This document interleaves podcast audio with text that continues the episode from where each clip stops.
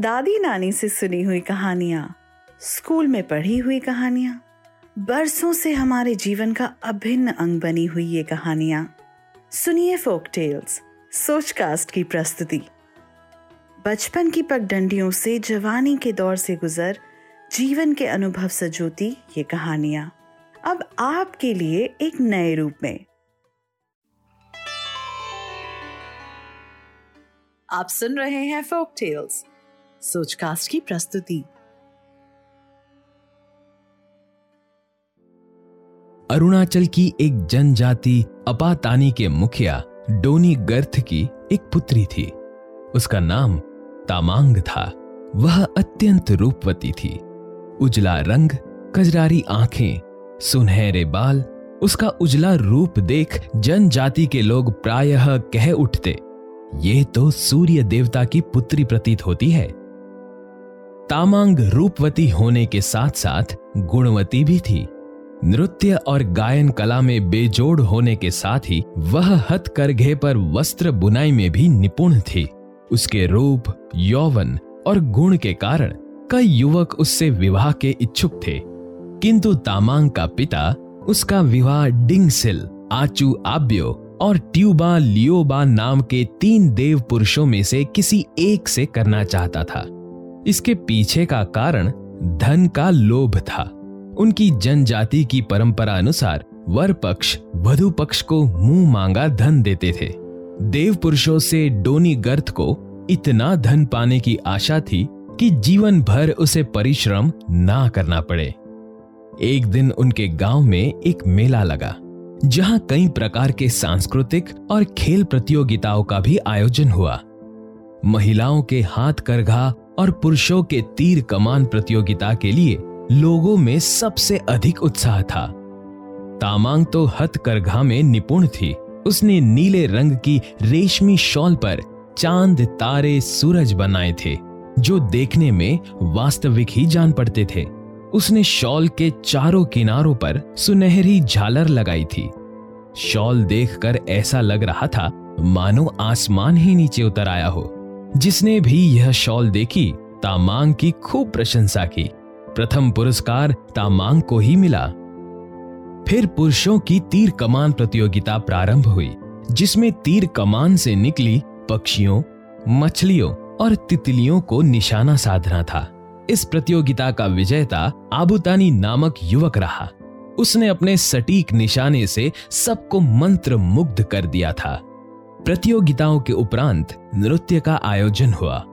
तामांग और आबुतानी ने साथ में नृत्य किया और नृत्य करते करते एक दूसरे के प्रेम में पड़ गए। उनकी जोड़ी भी बहुत सुंदर थी। जिसने भी उन दोनों को नृत्य करते देखा, वह उनकी सुंदर जोड़ी की प्रशंसा करने से खुद को रोक नहीं पाया। आबुतानी एक गरीब युवक था।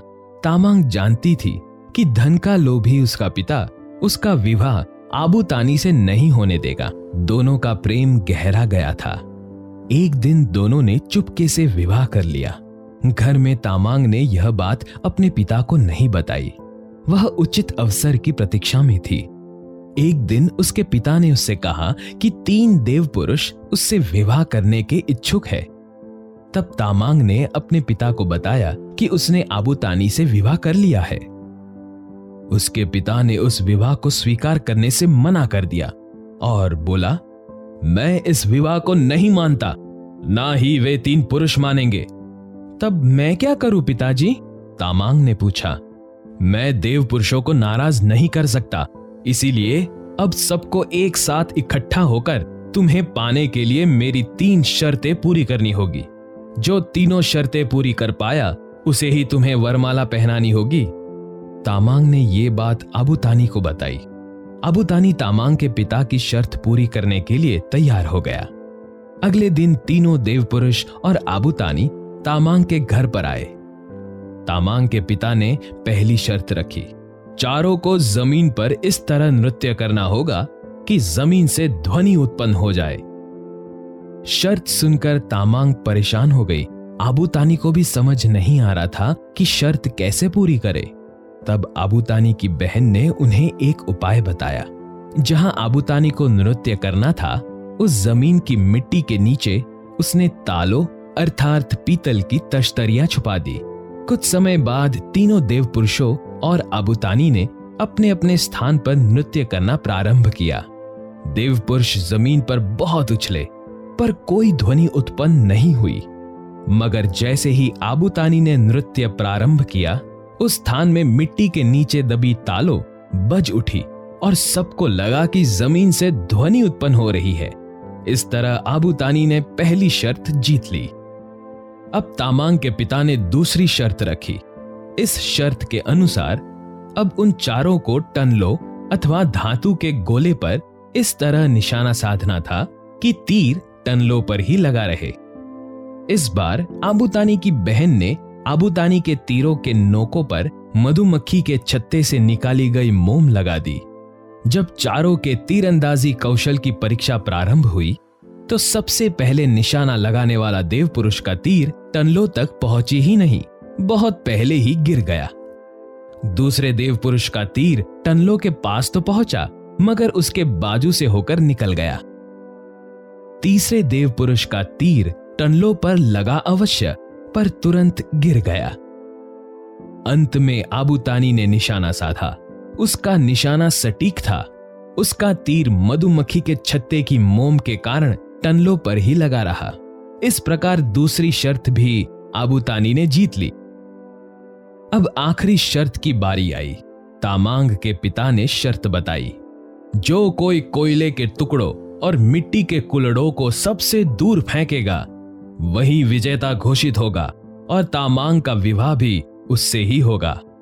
इस बार आबूतानी की बहन ने उपाय बताया। मिट्टी के कुल्लड़ों पर शहद लगा दो और मेरी पालतू मधुमक्खियों को कोयले के चूरे से लथपथ कर दो। आबूतानी ने वैसा ही किया और प्रतियोगिता के लिए तैयार हो गया। तीनों देव पुरुषों ने जब अपने अपने मिट्टी के कुलड़े और कोयले के टुकड़ों को फेंका तो बहुत अधिक दूर नहीं जा पाए।